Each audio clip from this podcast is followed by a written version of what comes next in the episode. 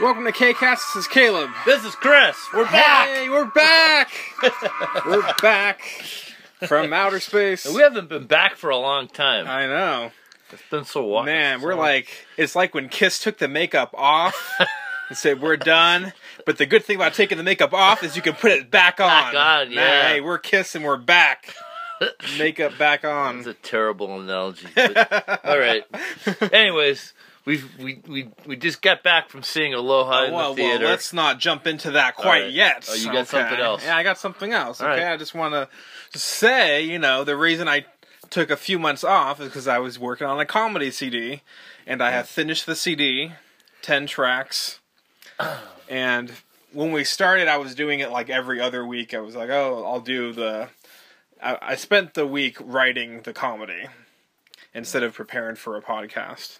And then I thought I'm just going to devote the time to just writing the stuff and getting it out. And mission accomplished. So it feels good that I did what I set out to do. well, when you started out, you had a you had to work on on a lot of stuff. When you do the podcast, you had it down to the point where you just got to work on the material that we're saying and you know do a little bit of research and bullet stuff points. Yeah. and when you first Quotes. started the comedy, not only did you have to come up with the material, the jokes, uh, uh, it wasn't like you were playing different clubs. You were playing the same people, yeah. so every week you had to have fresh material. And then, uh, And but when you first started, it wasn't just the material that you needed. You had to work on timing and getting in front of people and your pacing and a lot of different aspects. yeah. So, so you had your hands full. and it took a few to get into the rhythm and just know what the hell I was doing. Yeah, And then, but uh, you know, some of them turned out pretty good. So I'm, I'm happy with some of them. yeah, So that's cool. It's kind of just this calling card thing. It's something cool that I can give to people, and yeah. and it's it's a good start. It's the beginning of something yeah. Not like this know. podcast. interesting. Yeah, you can't give this to anybody. yeah, exactly.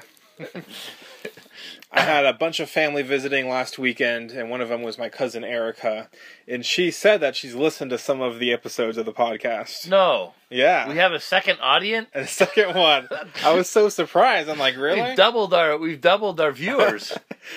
She's like, yeah, you post on Facebook. I've listened to some of them. Yeah. yeah, it's like she must have listened to every Facebook, everything else on Facebook, and finally got down to this. exactly. As there's no other explanation for it. Yeah. She listened to just one podcast. Yeah, uh, more than one, I think. Wow. Yeah. You know, I can only assume um, bored at work, you know, downtime. She has that's like She you watch the the, whole internet. Yeah. And then it's like, oh, what the hell? There's just this w- Yeah. one guy's podcast list. I'll listen to that. Between listening to this podcast and killing myself, And then, I then the to next day, then like, then like, you came back like later, had some more free time, listened to all the new internet that's been created in the last last couple of days, and said, "Oh, that's when you would get around to And listening to this lot of it. podcast." yeah. Absolutely. So there's a quote I want to read you, Chris. Okay, Now, before we saw the movie, there was a trailer for Spy. Remember that? right, right. That, that, that was funny. That looked Uh, funny. Uh, Melissa McCarthy Melissa McCarthy and, and Jude Law and, and Jason Statham. Jason Statham. Yeah, looks pretty funny. But that was directed by a guy, Paul Feig, who he did Bridesmaids, The Heat, uh, Yeah. Freaks and Geeks, that that show, and uh, so he he talks about this. He did the little thing about how we used to dress, and it reminded me of of the generations and Mad Men and, and stuff. So I just want to read this little thing. Okay. This is what Paul Feig says in, in Esquire. I always wanted to be an adult ever since I was a kid. I blame TV. I would see Darrin Stephens mixing a pitcher of martinis when he got home from work, or Maude's husband Walter pouring himself a scotch. These are TV characters for those of you that weren't there in the 70s. Yes. Uh, and all I could think was, I want to live like that.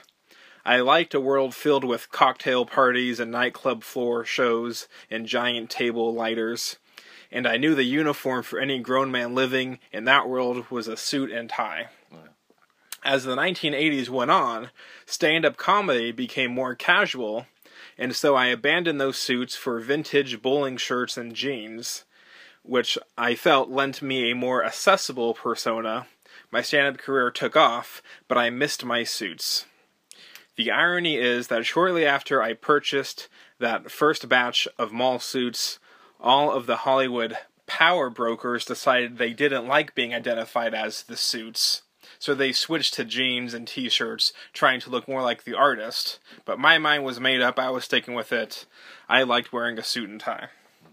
So, we were kind of talking about like when did comedians, when did the casual Yeah. clothing entered. start more? When did the, the look change? Right, and and uh, And he's saying by the 80s it had definitely changed. yeah, in in in the early '80s, um, you had punk rockers at one extreme, Yeah. And and these guys, but they didn't they didn't look like they weren't like dressing like casual. Um, well, let me let me say this: you had like casual like you'd wear on the street. So you had like your guy, you know, you're wearing your jeans and your uh, your jeans and t-shirts and stuff like that. But you didn't normally, you know, there weren't jobs where you normally, unless you were like a construction worker or you're doing like physical labor. Um, even if you, you know, worked in a retail store or something like that, even you know, you wear your own clothes, you'd probably wear something with a collar. Most people would wear something with some kind of a collar. Yeah. Um, you wouldn't wear, you wouldn't. Uh, jeans was sort of, you know, in the '60s, kids started wearing jeans, but like, you know, not for work. If you were working in a hardware store or something like that, you'd still wear some kind of a slacks or something, probably some kind of a dress shirt, something with a collar. Um, you uh, you know in this by the end of the 70s that had sort of shifted a little bit but in, in even in rock and roll and in comedy um, you dressed you dressed up when you were on stage. Yeah. um, you know the, the rock uh, if you're a rock star you're led zeppelin or something like that okay you could wear jeans but then you'd wear like jeans without a shirt.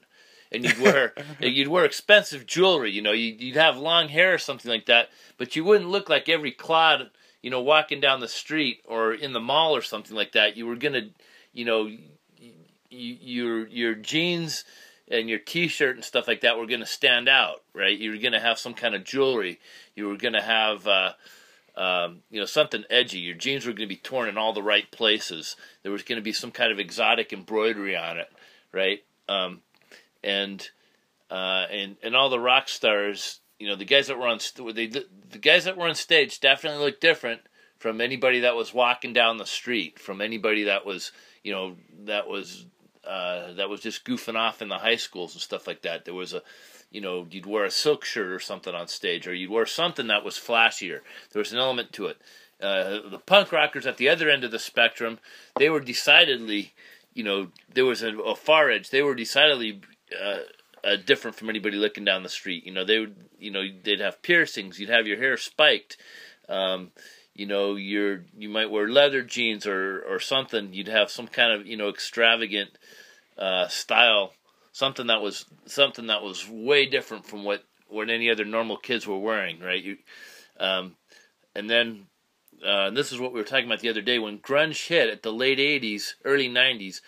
That's when um, guys that were going on stage, bands like Nirvana and uh, and. Soundgarden and stuff like that. Yeah, and it was a really casual look. They, they back then it, they called them garage bands because they didn't dress for the stage. Yeah. They just dressed like you would normally, you know, like you came home like you were wearing to school. It was just the same stuff. You you just have torn jeans and you'd have sneakers and and just work boots or something like that and a flannel shirt.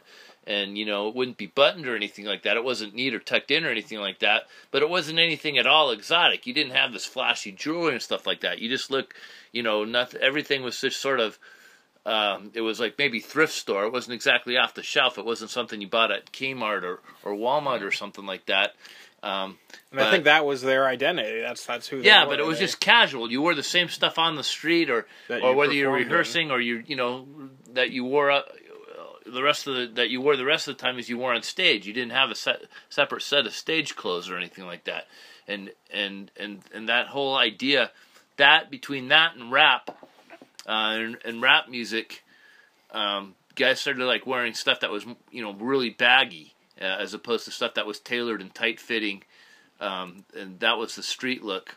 Was you wanted something Uh, stuff was a lot more baggy as opposed to being tailored and fitted to you. Um, you were wearing, you know, big giant overcoats and stuff, and, and you know the reason that you'd wear it when you're on the street is because if you're committing crimes and you're you're picking pockets and you're uh, you're you're you know pulling stuff off the you're committing crimes in stores or shoplifting and stuff like that. You need the you need the pockets. You need a place to carry your drugs. You need a place to carry your guns and and not just carry, it, but I mean to hide it, to conceal it. You don't want people knowing what you got in your you know what's in your pocket, what's in your hand in your pocket and and stuff That's true. and um and and so when gangster you know gangster rap sort of came in that's that was a look that carried from the street to the to the stage. And you know you just had a bunch of flashy jewelry and stuff like that. But it was a very much a carryover from you know you were you were a gangster you were a hoodlum. That was that was the message in the music. That was the reality. And and so that uh, there was a very direct correlation to that. And so uh, when you're not wearing stuff that's tailored, when you're wearing stuff that's big overcoat and stuff like that, um, everything was a lot less formal. Um, so in both genres, in rock and in hip hop, um, and and in mainstream life, everything sort of converged and got less, you know, businessmen and suits and stuff like that. It was way cooler at some point in the '90s. It suddenly became fashionable for like the big executives to be known. You can see, you know, previously big executives were the most expensive Armani suits, or you know, the most expensive suits, and you wanted to show how rich you were. And then when you got to the point where, well, there's all kind of you know multimillionaires and stuff are wearing the stuff. Well, the re- really biggest guys, they don't have to show, they don't have to wear the suits. They're so Yeah. rich they're gonna wear a T-shirt to the business meeting. Like Mark Zuckerberg. exactly. Always wears the hoodie, jeans Wears and a hoodie. hoodie, jeans and the hoodie. Right, these young dot com kids, and they're so Yeah, over the top That's what rich. forty billion dollars looks like. There's Yeah. right, exactly. You know. They're so over the top rich that they're not even going to conform to the business, Yeah. you know, standards of the day. They're going to set, you know, set their own new standards and stuff. And so you had this whole new group of guys that was, you know, all the dot com in the West Coast wealth. Um, they had this sort of California, they call it California casual and stuff, and that's what they pushed for business. And and and so the suits and stuff started disappearing from offices, and uh, everybody was just dressed and casual all the time, more and more relaxed, um, and and and that's that was the mentality. It was just the new fashion was less fashion, sort of to a degree, and then it then it sort of reverses again, and and and you know the jeans and the denim gets really exotic and designer. Now you have designer T-shirts, designer. I mean, in the '70s, you had like designer jeans, French jeans, and stuff like that. That was designer and stuff too. But I mean, then the casual look starts getting dressed up in fashion and stuff like that. But that's Yeah. but that's sort of the thing that you start. This is just like how the culture's sort of coming around and around, and all of a sudden now we're watching episodes of Mad Men and go, well, you know, now it's been you know a decade or so that we've been experimenting with all these different levels of casual, and so it's like you know what, the '60s, those guys were really cool wearing these, you know, these Yeah, these they, suits they and- looked great. yeah, and Very and that neat and tidy look and all that stuff, and and and now you're on the cutting edge of fashion by doing something like that when you know. Uh, when this other, uh, when all this casual look's been around for so long, so you you know you're going to set a new standard now if you start wearing the, the suits and go back to the '60s suits. Absolutely. Speaking of suits, Chris. Yeah. Revenge porn is interesting. Revenge porn. Yeah. So, uh, This has been going around for a couple of years now, or it's been, been in the media for a couple of years. yeah, I saw this this little article. It's about a, a couple that broke up, Yeah. and the guy posted nude photos of his ex girlfriend. Right. And this sort of thing happens all the time. Yeah. Well, they they started making laws. I mean, it's been around for like I heard about it a couple of years ago, Mhm. uh, and it, typically it happened where you know high school kids or something like that they. They'd go and get the you know naked Yes. pictures they took of your past girlfriend or somebody that offended And you. And those are all illegal, so that you definitely don't want. yeah, well, it wasn't as illegal then as it is now. Yeah, when when the internet was just starting. The the reason she made this article is because she responded by then posting classy nude photos of herself. Ah, Do, doing stuff like reading a book or looking out Ah, the window and right, stuff. right. But anyways, so uh, I'll tell you why this is interesting after I read it. Sadly, Emma's experience with her ex is far from uncommon. The Huffington Post states, according to a 2013 McAfee survey, 10% of ex partners have threatened to release intimate photographs, and 60% of those people follow through on said threats. An estimated 90% of revenge uh, porn victims are women. My first thought was, that's not terrible. 10% of ex partners threaten, and then 60% of those do it. Sixty percent times ten percent. That's like six percent. so really, we're like six 6%. six percent of all breakups. Yeah. Go through with it. And that, I mean, that's kind of low, I think. Yeah, You know, in the age of sexting where these photos are available anyway, right. where. you know, Everybody's well, yeah. This isn't an age where everybody's got their camera with them all the time because their phone is a camera. Yeah. Sometimes I'm reading these articles that I I think are a huge epidemic. I'm like, well, that's actually not not a, a crazy statistic. It seems kind of low. That still seems kind of low, yeah. it seems yeah, it seems like more people should be posting uh, revenge porn and and why does it have to be why does it have to be revenge you're not with that person anymore screw them put new pictures up Yeah. drive tra- Yeah. drive traffic to your facebook site already 60% of that 10%. of 10% that's only 6% we're gonna need more Okay, but but but of that six percent now, we still don't know how many of those are like actually attractive pictures. I mean, yeah, that's, that's true. or quality pictures. I mean, they, How many people people, care yeah, about? the yeah, the people might not be especially attractive to begin with, and then if they're a position that's not especially attractive, or the you know the photograph's not a good photo or something, or the lighting's bad or something. Yeah. So you know, how many of it would be porn you'd actually want to watch? Or of those, which which one of the women's have already leaked their own photos? Yeah, Their there's already stuff up there. Already out Yeah. there. you know. So Well, that's the thing is like it, uh, you could understand it's like if you were dating a porn star or somebody that was already pretty comfortable with themselves, not a lot of pictures up there. There'd be you, that's that wouldn't be any kind of revenge for you to post yeah, these other pictures. So that would so maybe that explains why there's only six percent of these breakup photos. Because uh, the ten percent where they threaten it, ninety percent of them are already people that are like comfortable having naked pictures of themselves out there, and there's no threat. and ten percent of that six percent are men. So Yeah. it's even a little less yeah. than that. Cool. It's a good song.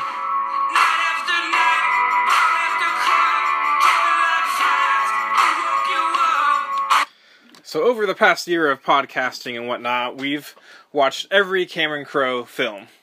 Oh yeah, we have now. Yeah, and we talked about all of them. So the highlights would definitely be stuff like Almost Famous, Almost famous. Fast Times, Fast Times. which he wrote, Yeah. Jerry Maguire, Yeah. um, which I you know wasn't my personal favorite, but I, I appreciate the quality. It seems like everything's gone downhill since. those- yeah, say anything was great. yeah. So his his last two basically were Elizabethtown and We Bought a Zoo, Yeah. and now this new movie, Aloha. Aloha, which has not been popular with the critics. No, it hasn't. Um, Aloha was interesting. My, if I'm comparing it to We Bought a Zoo, We Bought a Zoo had no big ideas. It's basically a, a widow father and the kids. Yeah, it seemed like you could see everything coming. It didn't feel like there were any surprises Yeah. in that movie. It's it's it's the most uh, family friendly PG of all I- his movies. Yeah, I kept waiting for there to be something that would tell me that there's going to be a climax in the movie, and there was just Yeah. It just seemed like everything was telegraphed so far in advance. You know, you had the Yeah, idea very- that they bought a zoo, they don't know what they're doing with a zoo. Uh, you have these characters that are running the zoo or characters. surprise. yeah. Um, no, they're. Why would they have trouble getting the zoo to open? Why would they have more financial problems? It's, it's just it didn't. It it just did not hold my attention. You know, it's. Uh, I thought Matt. You know, I thought Matt Damon played a. He did a good job playing a a character that just wasn't especially entertain, entertaining. I, I think part of it's just Yeah, it's Cameron Crowe, he was kinda and you're bland. expecting this big message to come through, like in any of his. You know, the, in his previous movies, and Yeah. just you know That one seemed the most phoned in. I think it was based on someone's book. Didn't feel like Anyway. a Cameron Crowe movie. Felt more like a Disney movie. yeah, felt more like a paycheck movie. Yeah, Cameron's got to pay the bills, yeah. And uh, so I mean, he this is the, this is the year 2015. This is year 2015. This is Aloha. Um, I didn't really know what to to expect from the trailer. You know, it's it's something about Hawaii in this vague way, and you've got uh, in the trailers they show you know the military and there's Emma Stone. yeah, and, first movie uh, in four years. Yeah, they got a lot of good names there. They got Bill. Murray. They got John Krasinski, uh, Bradley Cooper, Bradley huge Cooper. name, Emma Stone, huge right now. Emma Stone, Rachel McAdams, Alec Baldwin. Alec Baldwin. Yeah. So just a lot of talent in this movie, and you're thinking, well, how can this miss? Yeah, Um, it's something about Hawaii. and most of them are good. Yeah. Like these are talented actors. yeah. You know, you just wish they had a little more like meat to chew. Right. Um, uh, the the plot had a lot of sort of twists and complications and stuff. And Oh, so sorry. So the whole point of bringing up We Bought a Zoo right. was to saying this movie has a lot of big ideas and a lot going on, and he doesn't really follow through. He doesn't really execute them all greatly. I, th- I think maybe something it's something about the pacing isn't right. Yeah, Um, it's it's a lot of the you you have a you have an idea about the Hawaiian culture and its clash with modern society. yeah. And so you sort of have to know a little bit about the history of Hawaii. So what's the beginning montage we see? There, there's presidents. There's stuff about Oh, the Uh, space race. yeah. It's sort of the space and the military issue, and it's about this career um, military sort of technician guy, and he's he's had a big downfall in Kabul, and he's been injured, and he's sort of you know he introduces himself as having his career was in the military, and he had all these dreams as a kid about you know being in the space, being in the uh, a fighter jet being in NASA, but you know the NASA's budget's destroyed in 2008, and the military's budget, you know, is is basically gutted, and he falls into the hands of the you know the private, uh, uh, the, the, the what do you want to call it the the the private contractors Mhm. that contract with the military. He has a he, he mentioned something about Kabul, being in Kabul, and getting you know getting blown up, and he almost died and so now he's sort of, you know, uh, stuck in the situation where he's trying to get uh, catch on um, with the private company, get back in the good graces of the private contractors again. And he's got this mission. He says he's supposed to supervise a bridge crossing, and it's like, what the hell does that mean? How did you get? You're not in the military. You're you're getting contracted by the military. He meets all these guys that he used to know um, to supervise a bridge opening. It's like, well, how complicated can that be? And um, and they don't really talk about all the background history that the Hawaiian culture and the Hawaiians have with the American government, but there's sort of this. And so, they you- didn't like the. There's something with burial grounds and and land and not wanting to build on certain parts. right. Um, Uh, if and, you saw, a lot of superstitions with with myths and you know yeah, if you saw the Descendants with George Clooney, they get into uh, Yeah. the history of Hawaii. You really kind of got to go to the history books and look at how Hawaii became uh, part of the Union and stuff. Yeah. It was basically taken over by the American government. Um, it was a sovereign power, but without a military. They they never had an option to fight or to to Yeah. resist the Americans. The Americans needed it. not with spears. Yeah, the Americans needed it in World War II for the military uh, as a strategic military base, and, and and then it became a state. And the the Hawaiians, uh, I believe they had the the queen. Um, uh, I forget her name. The queen at the t- the head of the Hawaii, Hawaiian um, uh, monarchy of the kingdom was uh, Queen Leil uh, Leilani. What was her name? Anyways, but she was incarcerated for a period of something like eighteen months or something. Um, I, I don't remember all the details. I lived in Hawaii and I get you know the story, bits and pieces of the story. But it, but basically there was the Hawaiian people were disenfranchised. Um, they they got sold. They got they got they had a lot of money and they had a lot of wealth and they had a lot of lands, but they lost the control to say in uh, um, in the, in the ownership of their property, and the American government, you know, sort of took over. Um, and so, but they still have a claim you know, and a king, and and within the Hawaiian community, there's fights as to who's the you know who's the king and who's supposed to be in charge now, and that's part of the problem the Hawaiians have is they're just not all that well organized, and they you know they fight with each other as much as they do with the American courts about who's right. But but the T-shirt of the guy uh, of the guy that's the king, Bumpy, this guy that played himself in the movie, um, uh, his his his shirt says. Um, Hawaiian by birth, birth. American by, By force. force, and that's yeah. it in a nutshell. And and that's the that's the issue a lot of the Hawaiians have, uh, and it's very frustrating for them within their culture to sort of deal with the values, because it's as much a religious and spiritual discrepancy yeah. to deal with the American government. There are issues that they have. Uh, the Hawaiian culture uh, is very much uh, focused around their ancestors and their history. They've got you know they're they're more invested in that than they are in the future, and and so it's very hard for them to sort of uh, to sort of communicate um, their values uh, in treaties. And, and really what they want is respect for their ancestors and their beliefs and their religious system and the American government doesn't it's sort of designed not to recognize anything religious or spiritual and and Yeah. and so there's all these cultural beliefs that the American um, Americans sort of stomp on whenever they go over there and that's what that's what uh, the character in the movie Aloha um, uh, Bradley Cooper's character Gilchrist is over there to negotiate with these Hawaiians and sort of yeah. make sure that they say gonna- they want communication. yeah they, they need They- yeah they need the blessings of the Hawaiian leadership there on this thing and so that they don't get interrupted permission to use this facility and and at the same time that they're they're they're blessing this bridge and this ground uh, they're opening this bridge or this doing this land thing they're also launching a satellite yeah. uh, or or it wasn't scheduled to be released the same day, but but the tech the guy Bradley Cooper's character also has he's one of the he's one of the technicians that they have there in case they need his help with the technology for the satellite launch. He's a he's a computer um, whiz. yeah. So, which they don't really talk about at all until the very until the uh, the last what half hour of the movie, fifteen minutes of the movie, when all of a sudden they get he gets called in. Yeah, so Bill this thing. Murray's worried that the Chinese have hacked into his. Yeah, Bill Murray represents launch. private uh, enterprise, and, and so Yeah. so you have this. The Hawaiian culture is part of the story.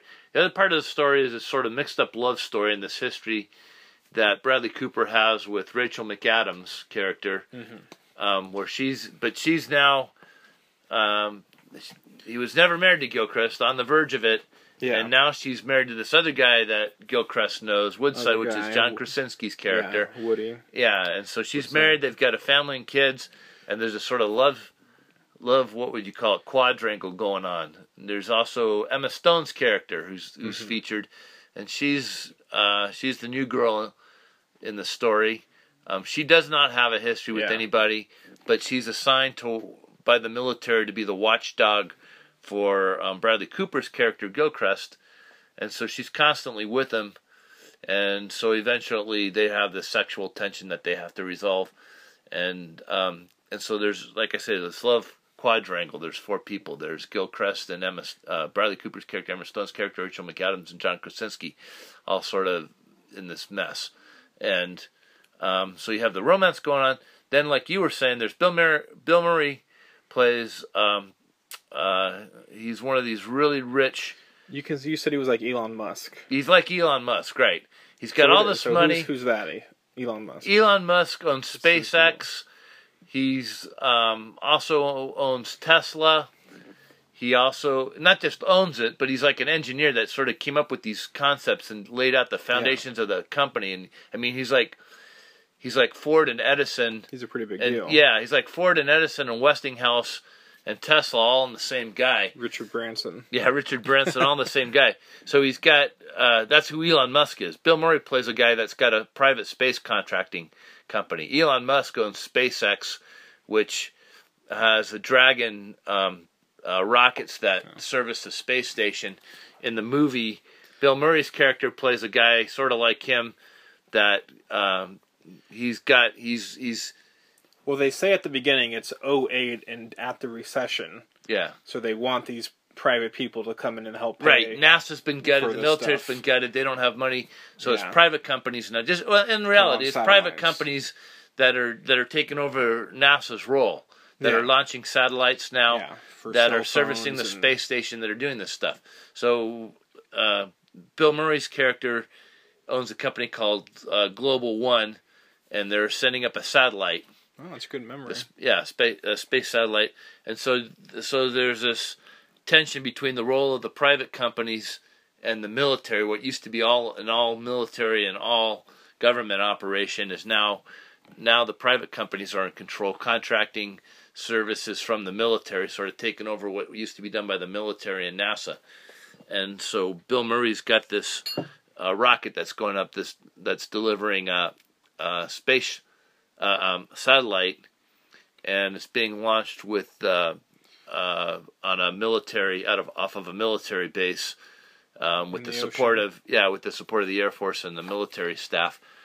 Um, And turns out there's a bunch of nukes on it. I mean, yeah, well, it's unclear through most of of the movie exactly what's on it, but there's what's apparent is that there's is, you can't tell who knows what.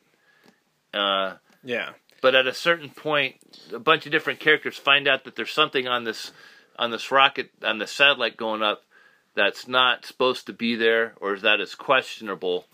And what are we going to do about it? You know, it hasn't been cleared. It's not part of the official uh, Yeah. design. You know, and, and this is sort of, if. I may, the the stuff that seems a little forced is this kid with the video camera who sneaks into this base, records this rocket. But it doesn't sneak on. He's the he's the he's the the son of Krasinski's character, so he lives on the base. I live in the officers' quarters, but he's always got his video camera out, and he's just Sneaking fas- around anyway. Yeah, and he's fascinated by all the stuff that's going on around him. He's you know he's a he, he's he's got in his room he's got all these historical space vehicles, all the different rockets and stuff from the Apollo missions and up through the space shuttle and stuff.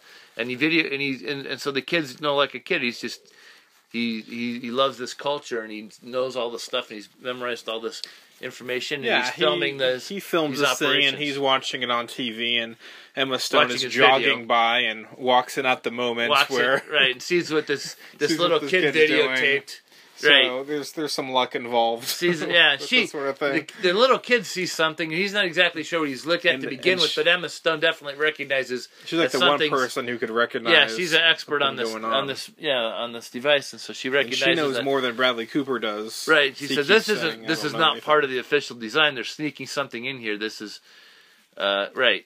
So yeah, it, it does seem a little a little contrived, but the you know the important part of the plot is that Emma Stone finds out that this thing is not a com- completely legit operation. This private company has got something in the works that's not being made public.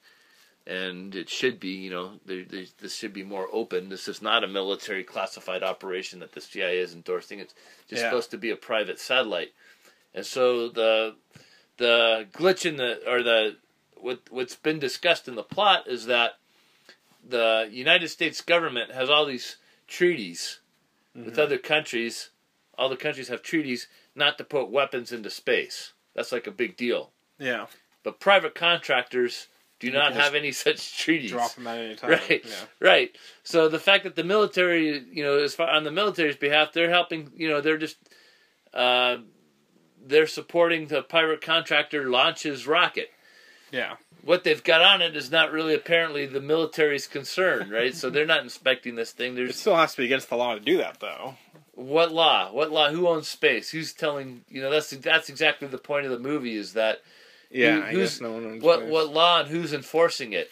You know, it's sort of like the maritime laws out in the out in the oceans.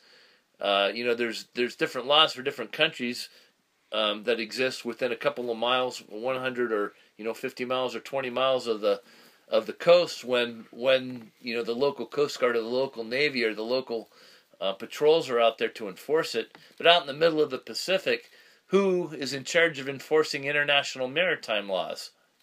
Yeah, I mean, you can't really enforce that. right and, and and even more so for space so um uh so so there's a sort of definitely gray area and that's what the movie comes to at the last minute is what's you know we have we have the two characters uh, that are in the know about this thing.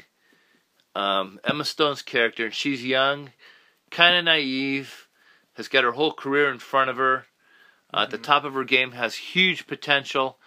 Um, but she's one quarter Hawaiian. She's so proud of this part that she's one quarter Hawaiian, and she totally respects the the Hawaiian culture, and she's just she believes all this. You know, all, she believes in the menehunes, and and the mana, the you know the soul of Yeah. of, of all this, all best- these spirits and stuff, and she's just very spiritual on all these levels as a Hawaiian, and and the Hawaiians believe that you you know that the sky is sacred.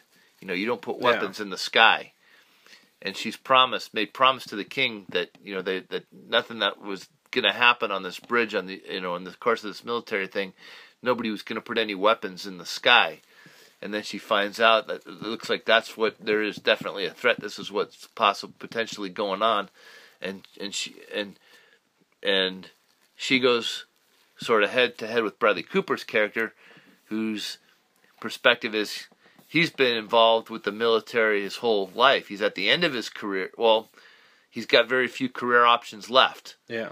He's he's been blown up, he's been damaged, he's been suspect, he's done all these things that are really gray. Um, the military, you know, won't have him anymore. Uh, there's no place for him in the, in the in the legit army. He's already made his choice to work for the private contractor, and he's made a bad name for himself there because he's done all these sort of edgy things. Um, He said he stole from Afghanistan. He stole, yeah. Bill Murray. Bill Murray says that he stole money from. He stole hundred thousand dollars at one point in Afghanistan. Who he stole it from and exactly what goes on, you know, in the middle of a war. How are you stealing money if the battle, you know, the Yeah. property is unclear? Um, but the fact that he took this money, that, um, uh, so, so he's made a name for himself as being sort of this semi-criminal, this edgy guy. He's dodgy to work with. Um, There's he- a lot of vagueness. there's a lot of vagueness about exactly who he is, but he's a very cynical person. Yeah. He's a guy with very few options left, and that's what he intro- that's how sort of how he introduces himself He's at the beginning to of be the a movie. likable character. He's he's very closed. He doesn't have relationships. He's not he's not likable. He's not open. He's really closed. He he's got all these stickers on his laptop that represent all the different relationships he's been in, but none of but you know he has this discussion with this Emma Stone's character um, about how he can never open up. He's all closed and he's and he's shut down, and uh, and that's what's prevented him from having any kind of lasting relationships. You know that he's just sort of he just sort of abandons all these women. You know he has these these relationships and he's got all these you know they're all notches sort of Yeah. just sort of these notches on his bedpost you know all these stickers on his laptop of all these you know women that he's experienced and then abandoned and, and he's not in it for the long term you know he's just a real closed down shut down beat up scarred person that that may never ever have a, a long term relationship in him and and and so he's he's making he's the one that he, this is like his last chance to do something right and he's he's totally aware of all these Hawaiian sort of spiritual understandings,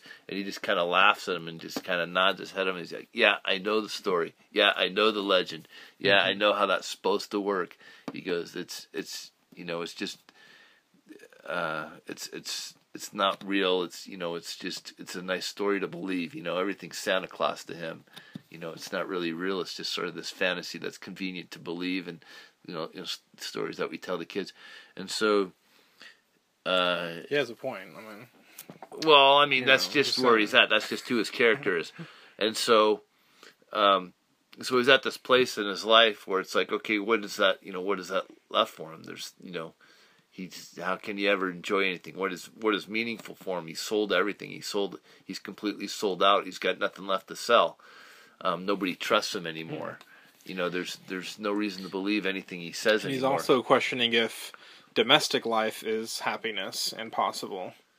Looking at Rachel McAdams and says, "So you're happy?" and she won't really answer. yeah, So he's saying Yeah. "Eh, maybe this isn't all right. cracked up to be. She's So- still full of stress, and she lives in Hawaii. Right. So all at the same time, Cameron Crowe's movie, it's uh, romantic, it's dramatic, it's cultural. You know this this sort of story on, on the struggle that the Hawaiians face.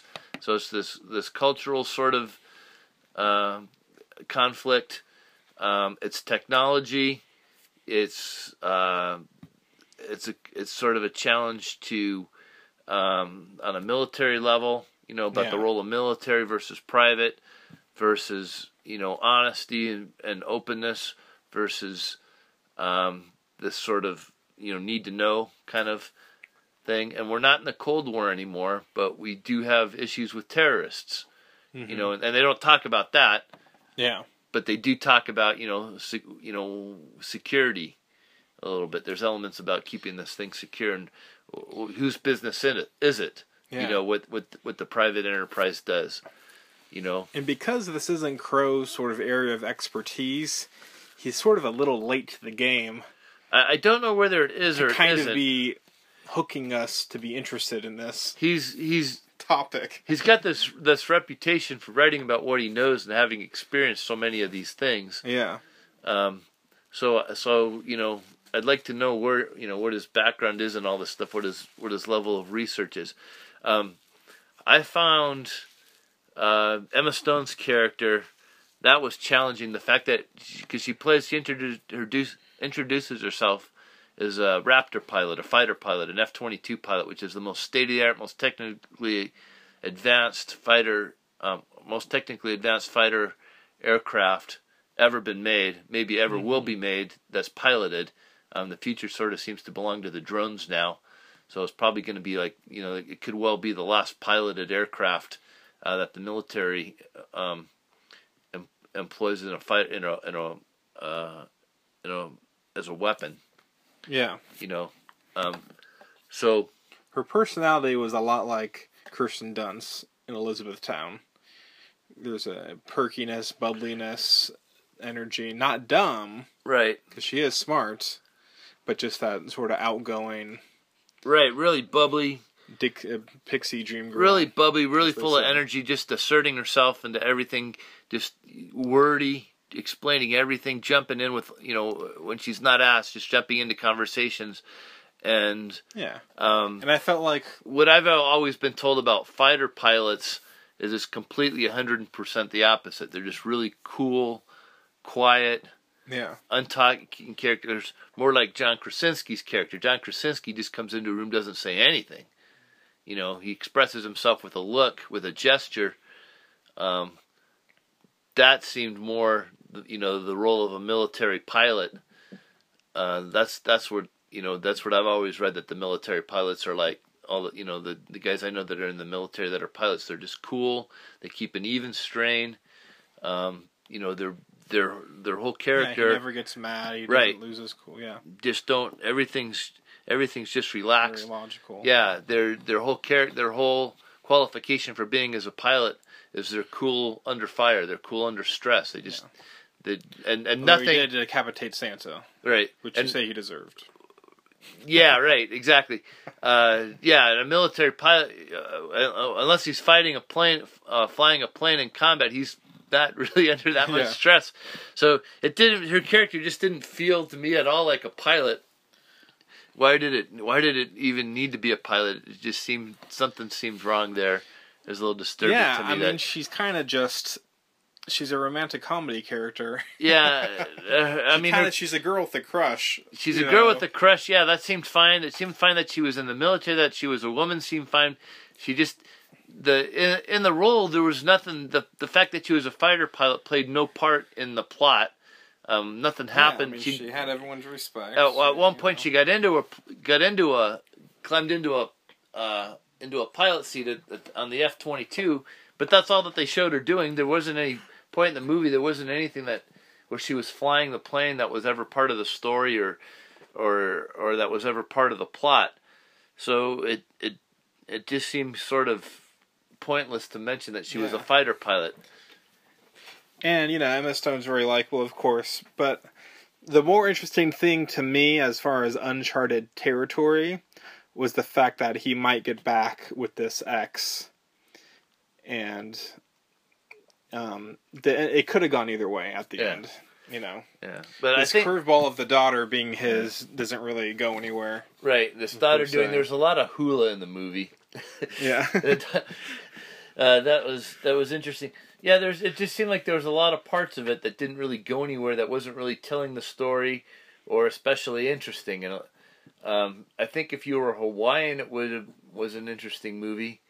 But if you weren't weren't a Hawaiian, um, and you didn't know the the the history of the Hawaiian people, Yeah. um, it was it, it it was very sort of a weird movie to watch because it was all about this Hawaiian culture, but it doesn't really give you the background of of the disenfranchised Hawaii. That's not part of the movie. They don't tell Yeah. you about the history of Hawaii. What was the deal with Rachel McAdams? Uh, Was she in the military at some points? Was she just a civilian? Yeah, I, I don't didn't- think she had a military background. She was she was the wife of John Krasinski, who was a military Yeah. pilot. So they were living on the base, and it didn't really tell you what.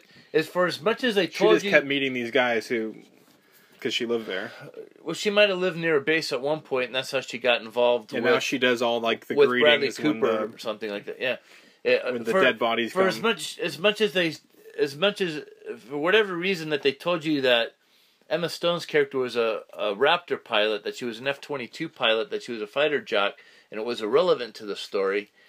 Um, it didn't tell you um, anything about Krasinski's job in the military because he had like one of the better houses we on the do base. see him flying though.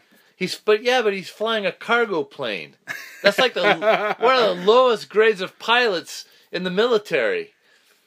Yeah, In in the Air Force, he's he's flying freaking cargo planes. It's like the giant what was it, the C one thirties or something like that, or bigger than those. But that's what he was flying, and and so those guys are like on the low. I mean, you know, I think even the guys that f- that fly the the planes that refuel in flight have to be better pilots than the cargo plane pilots yeah. because they're flying tankers with you know with fuel in them and shit.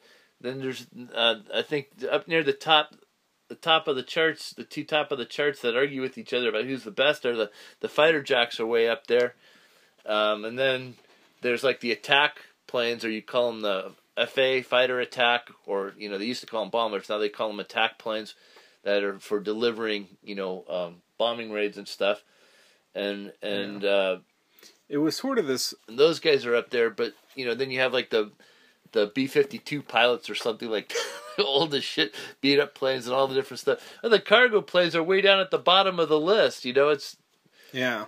uh, you know chopper pilots are up there and stuff. So how does Krasinski's character rate this great house that's right across the street from the from the officer's housing? What was I forget what he was across from. But he had this great house with the, you know, one of the best houses on the corner and stuff. And she seems a little shallow when she mentions that. Yeah, It's like, Yeah, well, why are you with this guy? Why do you like this guy? I mean, he's a good father when he's here, and Yeah, he's I don't want to lose the house. Like, Yeah, that's what was- literally what she says. Yeah, and it was, but it was a guy that apparently that that uh, that Bradley Cooper knew because they they were talking on the flight over. He's flying, you know, he's sitting next to him, and they're talking like they're old buddies or something like that. Oh, I don't know about that. Man, When they maybe he first were just the flying in, they were they were talking about how they did, and they said, you know, oh yeah, how was your how was Kabul? Heard you got blown up in Kabul or something like that. So Yeah. they there was some interaction or something, but but uh, it just seemed Yeah, they were. Yeah, it just seemed funny that for whatever, however, Krasinski seemed like he was important to the story in a lot of ways, and whatever his job was there. Um, but they never mentioned exactly, you know, how the guy that's flying cargo planes gets like this best house, and it seems like that should have been important. Yeah. and you kind of, I mean, I'm I'm sort of like Cameron Crowe in his in his interest, but Yeah, that sort of thing doesn't interest Cameron Crowe as much. you right. know? No, but if if the fact that if the fact that Emma Stone's character was a fighter pilot and she's never flying the frickin', you know, the frickin' F twenty two in the whole movie, Yeah. But if that was needed to be mentioned from the get go, and you know, then why wasn't Krasinski's you know job as a pilot? You know, why wasn't his Yeah. his his role as an officer? What happened to him that he got he, he's so screwed up he, he can't fly fighters or or attack planes or something like the- that? these are not questions Crowe's interested in answering. No, I know. it's not really where his interest lies. yeah, It seems like this is a movie about returning home, dealing with the past that you've kind of been running from, whatever he did in those 13 Yeah. years. And but we really didn't get enough foundation to where we cared about the returning home. There wasn't a lot of build up to that. Well, it's it's it seems like it's kind of- We're sort of trying to figure it out problem, as it goes along. the along. problem with the movie is that it doesn't know what it is. It's it's a movie about the privatization now of the army and NASA, at the same time that it's about the sort of this love story and these beat up old war heroes, or uh, if they're war heroes, if they're exactly heroes, or who they are, yeah, and it's conflict with this ancient Hawaiian culture, this sort of I think Bradley's very likable. I, I do stand by that. I think he's kind of bland, yeah. though. The the the the trailer didn't. The trailer couldn't even He hope does a lot address. of standing around and watching people. Yeah. The trailer couldn't even hope to address what the movie was about. It's just called Aloha, and you see Emma Stone, and she's smiling and driving with with Bradley Cooper. So you you know it promises a sort of romance between them, yeah. and and I think Bill Murray was meant was mentioned in it and stuff like that. But when you put Bill Murray in your trailer, you're expecting some kind of comedy element, and that wasn't really in there at all. There was no or- or comedy he's to like it. The wise old mentor, like you know, this. He was weird, but he wasn't funny. His character was definitely weird. It wasn't at all funny, which is fine because Bill Murray's played a lot of. He's hmm. done. I, I consider him. He's done. He's done good as a serious actor in a lot of movies. He's had some. Yeah, I think Alec Baldwin had the best bit part. Yeah. For Alec the, Baldwin for the few great job. scenes he was in, you Yeah. kind of knew who that character was, and Well, who was the guy that played Fingers? sense. That was another guy that did a great Danny job. McBride. Yeah. Oh, was that guy? I didn't even recognize him. Yeah, what a great job! he looked quite different with his Yeah. haircut. What a great job he did. Uh, I always thought of him as a comedian more than anything, but that was an excellent. Yeah, His character was really good. so I kind of wanted more people to be at at Alec Baldwin's level Alec Baldwin. that- It, was, because Crowe excels at supporting characters. it, it wasn't a problem of the the actors. The plot was the whole problem. yeah, I, I, I mean, I think the plot and the pacing. Yeah. It just didn't. There wasn't. I didn't feel any line. sort of a climax. Uh, you know, the the climax or tension or something like that. The romance bits were sort of predictable, uh, and it it just felt like they they could have spent they they need for it to really sell. They needed to explain the sort of tension between the native Hawaiian elements. yeah. You know, they need to give the backstory on that. Bradley carried it the the best he could. He's kind of a guy who's at the end of his path, and there's no more path. Yeah. that's laid out in front of him. This is what I do. Well, usually, usually when you see a trailer, I sort of consider. I'm done with war. I'm done with my tour. I'm done with this. What do I do now? You know? Yeah, when when you see a trailer, I sort of consider that the the uh, movie maker's contract with the audience. Mhm. In other words, they're saying This is what This you can is- expect. this. Yeah, you're going to pay your money for to see this movie. Uh, it's going to be a a solid romance, or it's going to be a good comedy, or it's going to be you know a good drama. And so you couldn't really tell what the hell it was from either the title or the trailer. You know, it sort Yeah. of promised this sort of vague idea of a romance Hawaiian Yeah. adventure thing. I didn't think it was that much of a comedy. It was not a comedy at all. There wasn't Yeah. anything comedic in it. Not one bit comedy. There was hula. There was some yeah, well, not not even really hula. It was just like just the hands from the hula. bit, yeah, it's, You it's more see- subtle the comedy probably. No, it's not. What was comedy in it? Think, Well, tell the me. stuff with the subtitles of them not talking. I mean, there's it, it's it's all in dialogue. It's all in just the sort of banter, the sort of Yeah, sort of fights. It's I don't. I don't even know if that was comedy. It was. Uh, they're just like making sure you got the translation of what was going on between them. It, it's it's yeah, not really comedic. Um, no, it was just that the movie didn't know what it was. I think. I think that the tone of the music in the trailer sensed that there was going to be sort of a comedic element about it, maybe yeah, and and you didn't really have that.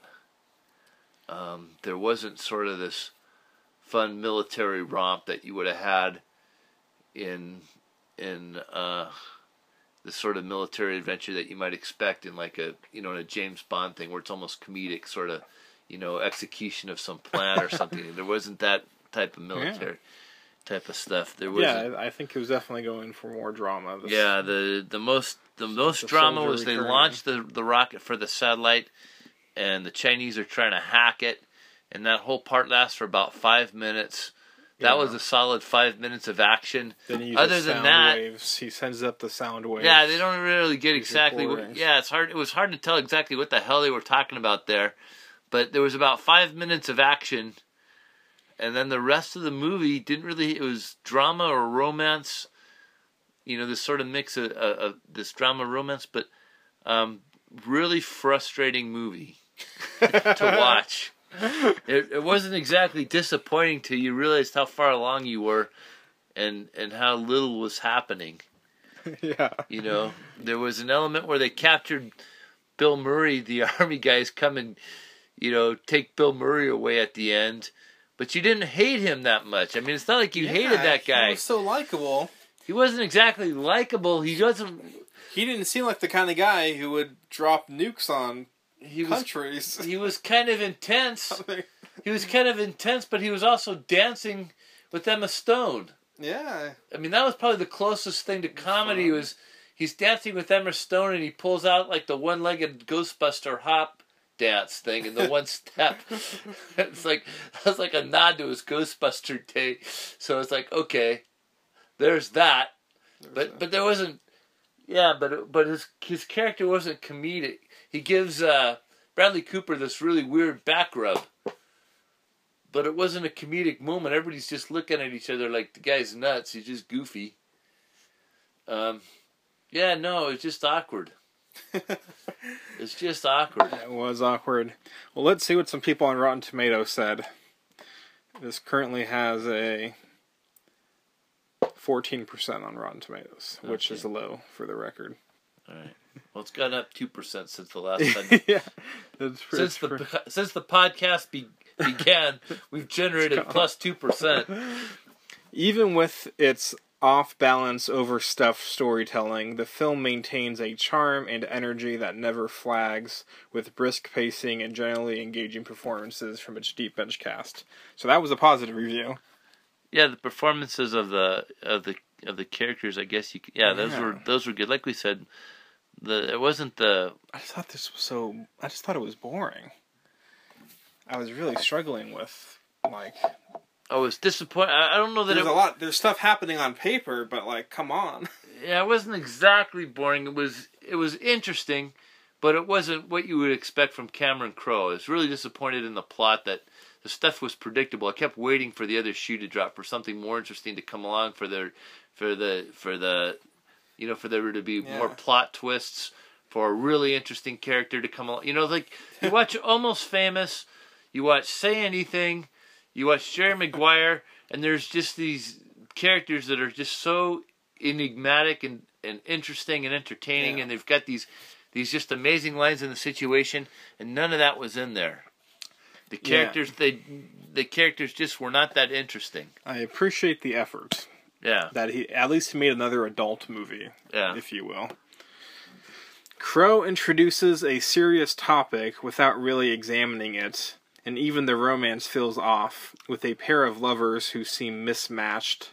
To complete the picture, Crowe tags on an ending that's convenient but not convincing. Yeah. Yeah.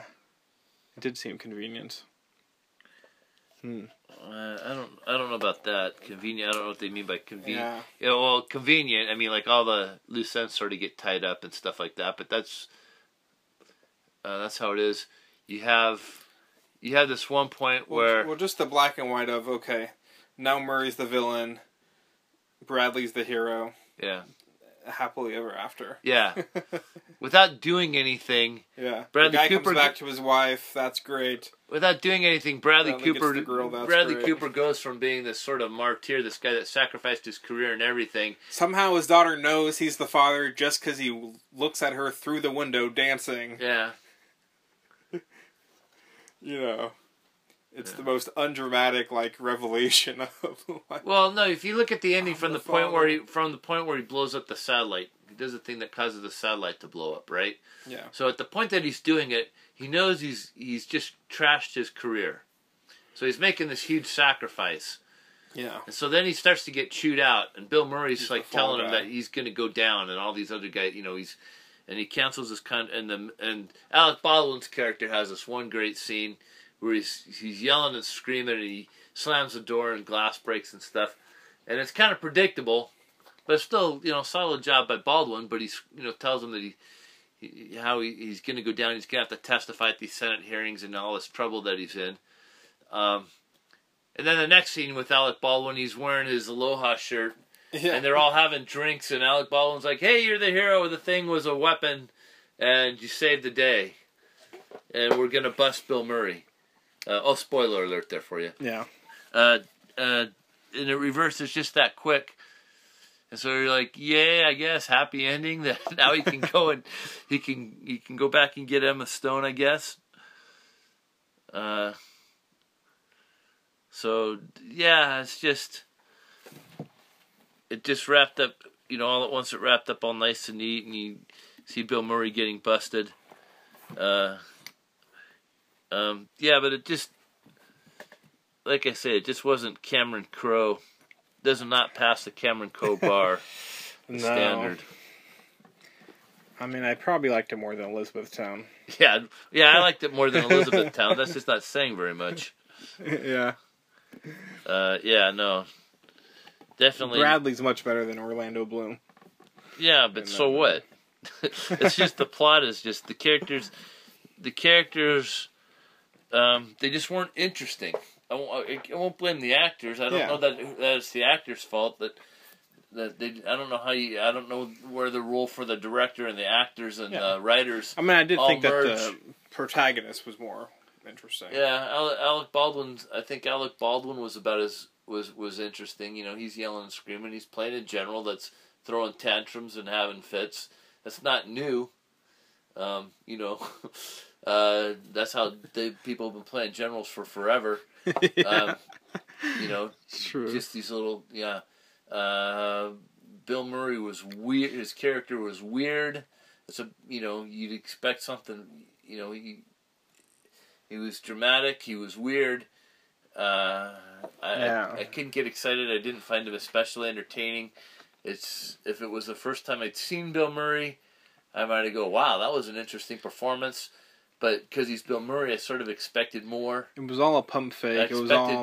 misdirection. Yeah, I, I, You know, let's make Just- this guy likable. when you go into the movie and you see the names of all these actors, all this talent, and then you got Cameron Crowe back there. Uh, I think it's just a question of these guys just raise Yeah. having having been familiar with all their work. Great My scenery, expectations shot. are way up here at you know eight, nine, ten, and so when well, they, they turn shouldn't in, be after we bought a zoo. yeah, they yeah. They, they, at the stuff they turned in was just about what I expected. So you know, uh, if I didn't know that, if if I hadn't seen the trailer and didn't know who, you know, what, who the talent was in this movie, I might have been pleasantly surprised. You know, Yeah. um, but uh, but yeah, uh, Danny McBride was good. It's just I've enjoyed Danny McBride so much in Pineapple Express Yeah. and other stuff that he's done. If you want to see a better Bradley Cooper, Rachel McAdams movie, see Wedding Crashers. Yeah, There you go. there you go. Oh man. For comparison, San Andreas has a 51%. That's the big earthquake in Yeah. California movie with The Rock. Okay. that also came out Really? this weekend. Yeah. Well, what are some other comments that. on the movie? What are there some other comments on this? Okay. Aloha? Is there a professional critic in there that you respect that? Um, it's hard to find a level on which Aloha works. It's a murky, muddled mess. Who is this? This uh, James from ReelViews Okay. says he's a top critic. They're they're kind of just like a few sentences each Yeah. one, unless I click on the whole thing. Yeah. Anchored by a knockout pairing of Bradley Cooper and Emma Stone, the film and its characters and the world they inhabit is difficult to say goodbye to because it is so effortlessly endearing. Kind of a divisive film. Some people really liked it. Yeah. At a time when franchises run rampant, we need someone like Cameron Crowe to help restore a little balance, but this movie's bad buzz isn't just gossip, it's a fair warning. Yeah. Oh my God, does Cameron Crowe try? Which is why it hurts so much when he fails so very hard, Yeah. and he fails catastrophically with Aloha. Yeah. Yeah, I, I'd say it's the. It's hard to uh, failure is failure to me is kind of a as a kind of a difficult thing to pronounce because the trailer is so vague in what it's promising. yeah, It's not exactly promising a comedy, but the it's so upbeat, and you see Emma Stone. You know, Emma Stone's coming in there with all that energy. Uh, I I forget it, what it is that she says. Uh, uh, warmest aloha or something, but she says it so forced. Yeah. it's not like said in a loving way. It's just sort of with this, you know, be you know this sort of warmest aloha, like you better be happy kind of a attitude thing. that it that it felt like it was probably going to be you know that it was going to have like a lot of comedy in it. That it was going to be really lighthearted, and so little of it was. Um, yeah. I So- mean, they picked a great romantic comedy actress. yeah, yeah. I mean, most of these guys have Set that up I want to say that all these guys, uh, everybody in it has a, all the stars in it have strong comedy backgrounds, Yeah, right? I mean, Alec Baldwin, uh, um, uh, McBride, Bradley Cooper, Emma Stone, Rachel McAdams. I mean, you know, Krasinski. All these guys are comedic actors, and so it's just Bill Murray. So it, you know, it's just like hard to believe that there's not going to be comedy in comedy in it, and, Yeah. and there's just not against type. there's just not it's it's dramatic and romantic or it tries to be um, the drama was just sort of kept to a minimum you know it's just cl- just sort of muddled with all these concerns about the hawaiian you know situation to it Yeah.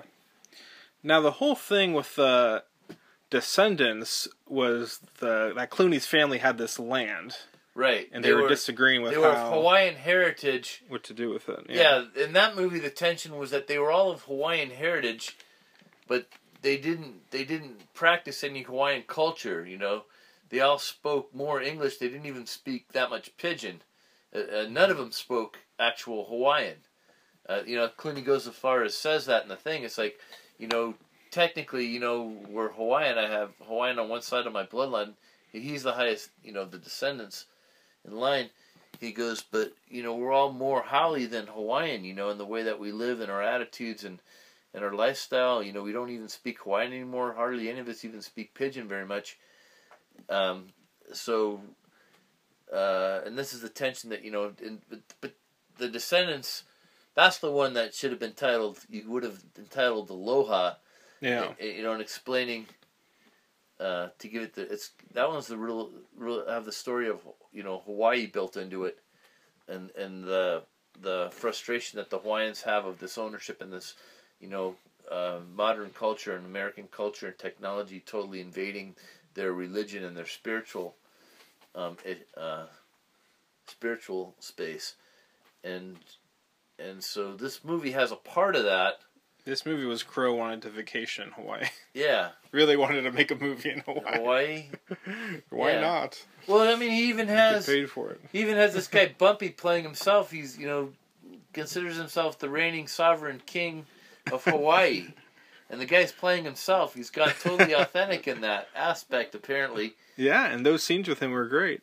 Yeah, and and they're totally yeah they're totally trying to explain how the you know the current the Hawaiians that live there you know the struggle that they're in, um, trying to maintain the culture of their ancestors, and the you know the the worldview of their ancestors, um, how it's in conflict with you know the American, you know uh, dominance, and the American culture that's there. You know they're negotiating their blessing of this of this bridge and this opening that's on their property, um, and they're negotiating uh, this twenty minute.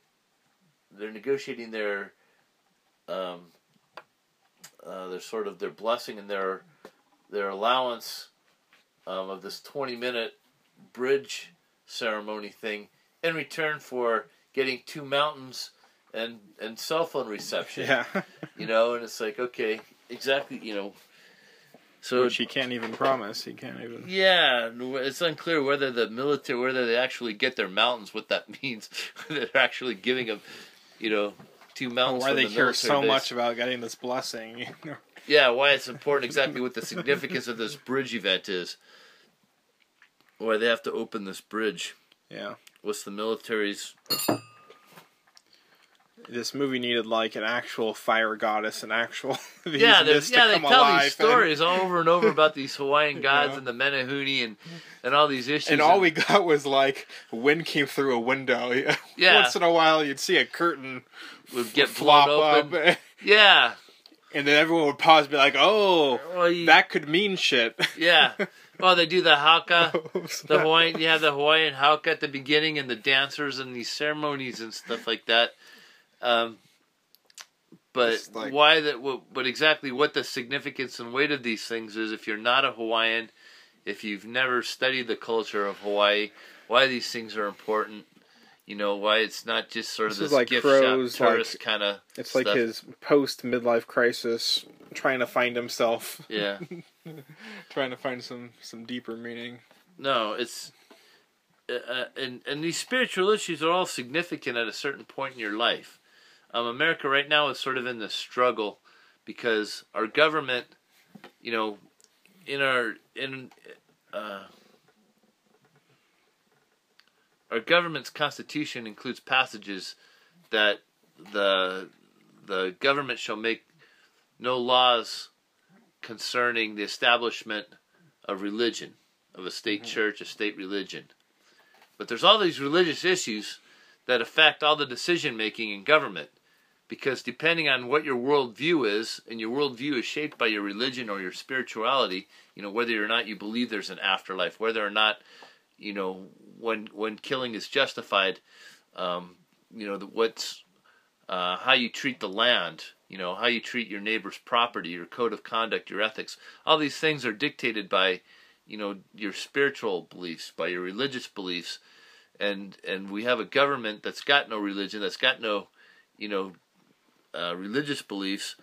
Um, so in theory it's it's it, it it should give as much weight to cannibals you know cannibalistic re- religions and Islam as it does Christianity. At the other hand all the religious people all- all the all our forefathers were Christians or lived in the you know at a time when Christianity was uh, all the religions were Christian religions. They were you know various Protestant. So so everything that's written at the time all the Constitution all the early documents were sort of written in with the understanding that by different religions they meant different versions of Christianity different different Protestant religions is usually what they have in mind when they're talking about religion.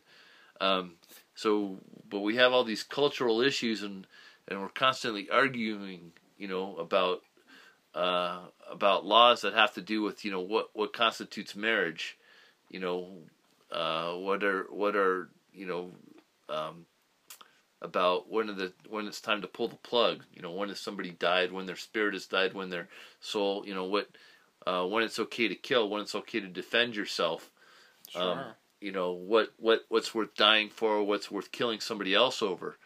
Um, and these are all these are all uh, issues um, that you normally turn to to religion or spiritual values to decide and we have a government that's not equipped for evaluating those spiritual values. You know it's constantly in flux. You know the culture changes. Um, and so we're constantly trying to rewrite our, our culture you know with our politicians. Yeah. um, you know we're you know gays are are uh, the government's having to rewrite its laws to respect um, uh, gay marriage Mm-hmm. you know marriage between the two, same sexes and stuff like that so so this whole idea of culture and politics um, in conflict is appropriate and that's sort of what he's got going with the Hawaiians and the military that they have to you know they're negotiating you know to Hawaiians it's a spiritual issue what stuff goes into space and opening this bridge and who's allowed to go Yeah. down what roads and when Just it's the- appropriate for these different things. The These are all didn't seem that spiritual high. issues to them. Pardon? The, the stakes didn't seem that high or that interesting in, in these dilemmas. Right, it wasn't these- phrased well. It wasn't know, phrased well, I but they, they didn't quite set it up that way. You know, in the plot, it didn't allow enough uh, allow enough discussion. But in our culture, these are issues, and I get the feeling that Cameron Crowe's trying to sort of mirror these these current cultural issues with this sort of conflict in the between the Hawaiian, the the native Hawaiians and the military, and then you know, and the privatization thing. So so you've got this big conflict between private, uh, between the big money, the guys that hold the real power now are private companies. That's who we're seeing emerge out of the that that's controlling, you know, behind a lot of the government decisions. We see these big uh, money players in in our culture now emerging, corporations that are more powerful than our government in a lot of respects. Right? Then Yeah. you have the then you have the military and and the government the way it exists, you know, today, the newer version of it, and then you have these cultural leaders, these three aspects, and it seems like that's what Cameron Crowe, as much as anything, is he's trying to represent the conflict between all these I agree that it wasn't well explained. Yeah. If this is supposed to be sort of a redemption story. I've made mistakes in the past. Now, I'm yeah, now you're figuring it out. It wasn't well explained yeah, what he's trying to redeem himself from and what he's trying to do. yeah. This might have been something that he lost control of in the editing process. They might have had more aspects of the story, and they just ran out of time to Yeah. kind of, you know, to have all the scenes that explained everything that was going on. I can understand that happening. You know, he started out started out with a script that called for so Yeah. many scenes, and by the time they shot the scenes, they realized that the thing was going to need to run three hours, and so by the time you edit it down, there's no way to salvage it with the Yeah, initial you- plot that he wanted. Um, I can understand something like that happening. So let me ask you: You lived in Hawaii Yeah, for seven months. for so no, for five years. sorry, seven months. I don't know why I said that. You were close. so, I don't know why I said that. Uh, five years. Or six years. Actually, it's more like six years. Okay. So from that, uh, did this movie get anything right or wrong about the the culture and what they showed and? Uh, yeah, I wasn't. I wasn't. Uh, I wasn't close with enough of the of the true natives. yeah. Uh, I get bits and pieces of them. You know, I talk to other islanders and, and Fijians and Tongans a little bit here and there, and I sort of get a glimpse of some of this stuff. Uh, I remember being at a shopping mall one time, and this guy, he was an islander, uh, Hawaiian, and he starts railing on the tourists and the people coming in and out of like Walmart. You know, he's in the Walmart parking lot and he's yelling at them, screaming how he's Hawaiian and, and the, how you know all the stuff that's going on. You, you know, it was like a Friday night. He might have been a little bit drunk. Um, we'd see all these you know multimillionaires you know building their mansions you know their houses on uh, on the Hawaiian soil and there's something like on the big island of Hawaii there's something like 18 golf courses um, where there's a population of of like under 150,000 people right? Yeah, it's a so massive the, the, I mean the, the two biggest cities are maybe 40,000 30 to 40,000 people. They've only gotten to that you know and, and, and even 10 15 years ago they were you know they were maybe even less than that. They were maybe like less than 30,000 Mm-hmm. but 18 golf courses. Yeah. i mean it's a lot of golf courses for that few people. Hey, I have an idea. Yeah. I picked up on Blu-ray a few months ago the bootleg version of Almost Famous, which is a director's cut version. Hmm. It's a longer version, so that would be fun to watch. See the how that's a different. director's vision of, of, what of Almost Famous. of almost famous yeah, okay it's a director's cut. They call, he calls it the bootleg cut, the bootleg cut. but it's really just a director's cut. Okay. So, and I haven't watched it yet, but I have it on Blu-ray. So it would be interesting yeah, Yeah, no, Cameron Cameron Crowe has made some uh, remarkable observations on our culture and our time and our people, and then sort of ideas and stuff that that are sort of circulating Yeah. out there, and how we feel about what's going on around us, you know, within our within our moment, within our Yeah. time, and so you just expect sort of all these insights by these sort of profound characters. You know, you want to say anything, and John Cusack's character for um, you can John Cusack's character in Say Anything is just this remarkably enlightened and insightful guy, right? And he hasn't got money. He's he's more or less an orphan. You know, his parents are gone out of the picture. He's living with his his older sister. Sister. He's graduating high school. He hasn't got really anybody, um, but he's popular at school. And he's into kickboxing. Before kickboxing or mixed martial arts, you know, explode. Right? I mean, even when the movie came out, it wasn't popular sport. Yeah. But he's just like saying that this is the sport of the future. yeah. And it very much was. I mean, Kevin Crowe just nailed that one. When when he's got you know he's got uh, Cusack's character saying, "I feel it's like the sport of the future.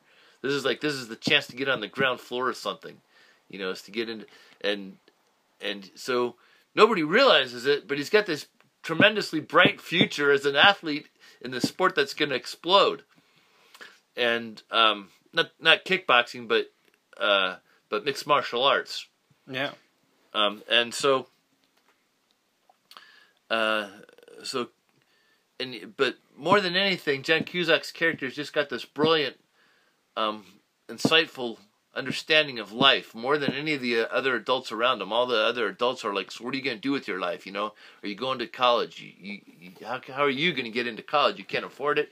You haven't got the grades. You know, what what hope can you possibly have?" And he's like, "I don't want to buy." anything that's processed. I don't want to sell anything that's processed. I don't want to Yeah. process anything. I don't want to process anything. That's you know. bought or sold. Yeah, that's about yeah, and and uh, and and he's got this terrific element. He's going to be his own individual. He's you know he's going to live an independent life. He's just got this brilliant philosophy that seems completely naive and unrealistic at the at the moment Yeah. you know, but he's still putting him in this position. You, you realize like he can have that as a mixed martial arts fighter. Yeah. You know, it remains to see if he's good, but but the whole point is is like he's got this better grasp on life and what will make him happy, while everybody else is trying to grab after education, and uh, and chasing this sort of this this idea of money, and then sort of these other things that we see have ruined the lives of all the other adults in the movie. He's the one guy that's got this insight into like, I think I can be happy doing this. Not I think I can be rich doing this. Not I think I could be powerful doing this. Not I think I could be really wealthy doing this. But I think I can be happy by Yeah. being with this girl and and not submitting, you know, to these to these traps Absolutely. and and you love that character in that moment for that because he's such an underdog and he's got such a brilliant perspective and he gives you hope. And the same the same character uh, with the with the kid in Almost Famous. He's just Yeah. I'm pursuing this because it makes me happy. Here's know? my observation. yeah Cameron knows a lot about the music industry and writes about that and Yeah. has researched that. And then in Jerry, he knows about the the sports agency, sports agents. He researches that, yeah and that's not a big leap because they're both entertainment right industries. right So you can see how he would make that leap. right how it's related how he's Here, he has no idea what he's talking about. and he doesn't really have a hero character. You know, you feel like Bradley Cooper is expected to be this hero, and in a sense, he is. He he sort of redeems himself, but you don't feel like he's brilliant and exciting, and he's giving you hope. You know, Yeah. he's sort of just dragging through his life. He's just not. To me, he just wasn't interesting. Just no comparison to the Jerry Maguire character you just I don't feel his his pain and frustration. There's just not enough background on him to know all the stuff that he's been through. Um, Yeah, yeah, they need a better background, and I mean, you feel bad that he has this limp, and that's stuff happened to him. And, but it you happens know. so fast in the story. He introduces it. I got blown up in Kabul, and that's all. Yeah, that's all the investment that you have in it. I you know, agree. it's they, like what the hell is put you in Kabul? At, at, at yeah, they almost almost at the end of the story, you see him where he was standing in Kabul and he was so disgusted with himself and his role in this thing that when a missile is coming in, he doesn't get out of the way. That's like finally the moment in the movie. It's like okay, um, we needed to explain or somehow demonstrate how much pain he was in. You know, prior to that, you just don't feel like he's in all this pain and all this agony. You just don't see that in his character. So maybe there was a failing in Cooper's acting or Cooper's understanding of the character earlier that you don't see that. There's something about that he was married to a princess, and it didn't last. He was that, involved in it. Yeah, that has no payoff. Like there's that was in the research that yeah that Emma Stone does about him. yeah, and She there's- calls him out for that her, that he's sad or something, and he laughs at it. yeah, You know, and, and so maybe that's like the wrong. and there's really nothing more to that story that She you know we get out of being it. sad, and just sort of blows her off, and she's embarrassed that she calls him out on that. But I didn't really see that he felt a lot of pain in that. Yeah. Or why he was so unreachable for those 13 years when she's like, I tried calling you a bunch of times. It just, there's all these stretches in I, logic. I didn't I didn't identify him as being as in all that much pain and all that isolated. He just seemed to be like satisfied that he was a loner. and all that stuff, I, I, I know that it's the daughter is his, Yeah, but all the stuff Rachel McAdams is saying in the kitchen, like, yeah. You know, we broke it off and I rebuild my life. It's like, aren't you over it? it's been 13 years. Yeah. like, He just didn't. you seem, really can't let this alone. You have to He- mention this. He just didn't seem dark enough. you invite this guy to dinner. you He just didn't seem dark enough for a guy that's been through all the crap that he was through. yeah. And, and we've seen a lot of movies with a lot of dark, dark characters. You know, Clint Eastwood's really the guy that that you would that's played this character that's sort of been through everything, seen everything. You saw him in Gran Torino. You Well, see Clint him in, Eastwood did that in American Sniper. he made him a dark character. right, but Clint Eastwood plays that guy. Yeah. Clint Eastwood plays that guy in all of Clint Yeah. Movies, in all the Dirty Harry movies. He's this great. He's this character that's just really dark and injured and pale rider. You know, and he's got this history, and and you know, that's the guy. That's the guy that seemed to be that, sh- that Bradley Cooper should have been playing, and he just wasn't. He just didn't seem like Yeah. he was that injured. They made Krasinski the, the dark one. Yeah, Krasinski seemed So dark. Bradley yeah, could be more likable as yeah, you know, he just charming. not likable's not the word. Just sort of upbeat and sort of relaxed and comfortable with himself. yeah. He just didn't seem like he was that twisted and tortured and dark, um, as he would have needed to have been to be the guy w- waiting for the missile to hit him. Yeah, they they need to explain that more, you know. Well, it was either failing on Cooper's part or failing in the director that that message wasn't clearer. Um, if that was supposed to be significant, more significant part of the movie, I just didn't see this huge turn in his character. So you know, There's way too many over the shoulder looking and pausing yeah, scenes. yeah. Oh man. Alright, have we beat this dead horse? Yeah, we, uh, trying to. It's it's just frustrating to put your finger on exactly what you don't like about what Cameron Crowe did with this thing. It just there's just so many so many different ways. It's like if if if he was trying to make it into uh, a comment on the culture, it's like yeah, he didn't give us enough background. If he was trying to make it into the sort of uh, anti anti corporate you know movie, anti corporation, anti you know big corporation movie. It's like okay, well, Bill Char- Bill Murray's character wasn't that dislikable. He wasn't Yeah. that hateable. He's weird, but he wasn't he wasn't dark or twisted enough.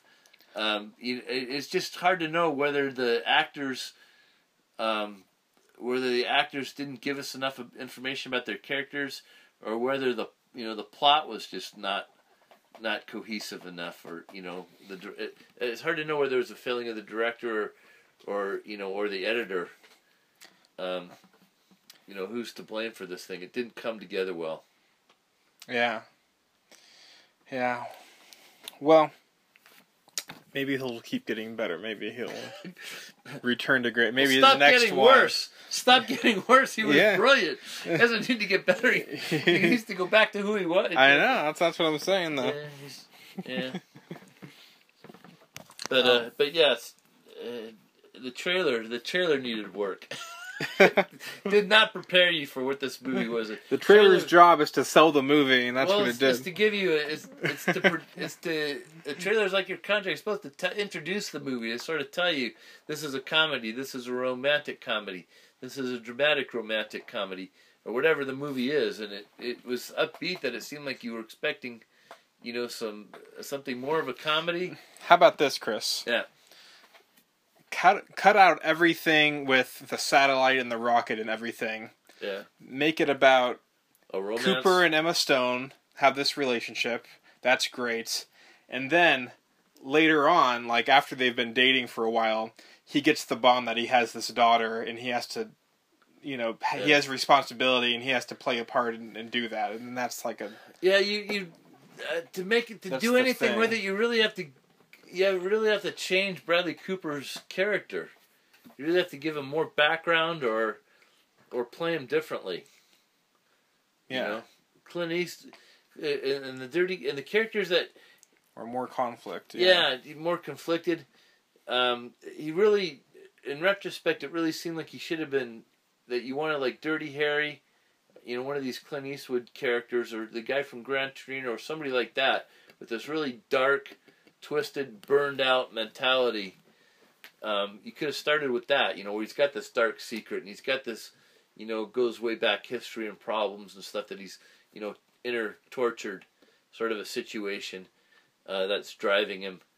Um, you know, some kind of failing that's that's wounded him, um, something like that, and um, uh, you know, to be interesting, to be interested in his character, and then you're like, okay, well, what was it that happened to him? What was it that happened to him that did it?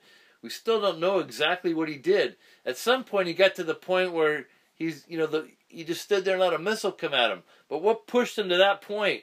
What? Yeah. you know, why did he feel so betrayed that he was? I think he gets lucky. I mean, that's Yeah. that's really Yeah. Hey. You know. Well, he's he's having a discussion where she asks him what it's like to be shot for a bullet to hit you. He's go, oh, there's 18 different times a bullet hit me. You know, and it's like, okay. but can you describe one of them? How it came to be that 18 different times you were in positions where you, you know, you were getting shot at? What, you know, you weren't sitting on some military base that was secure, and it, you kept taking jobs where you were getting shot at. What prompted that? Mhm. right? So, uh, yeah, so yeah, it, it, yeah. There's there's there's too many, uh, too much missing from the story. Yeah.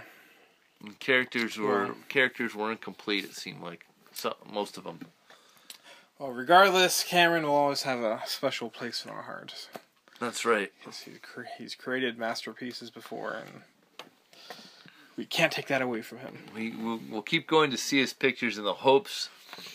we still have hope that the next one will be something that has a has a has a little bit of almost famous in it, or a little bit of say anything, or a little bit of Jerry Maguire or something. Yeah. A little bit of fast times in it. Yeah, we We can want hope. that magic, Jerry. We want that magic, Cameron. We want it, Cameron. That's K-Cast for this week. This is Caleb. This is Chris. Mahalo.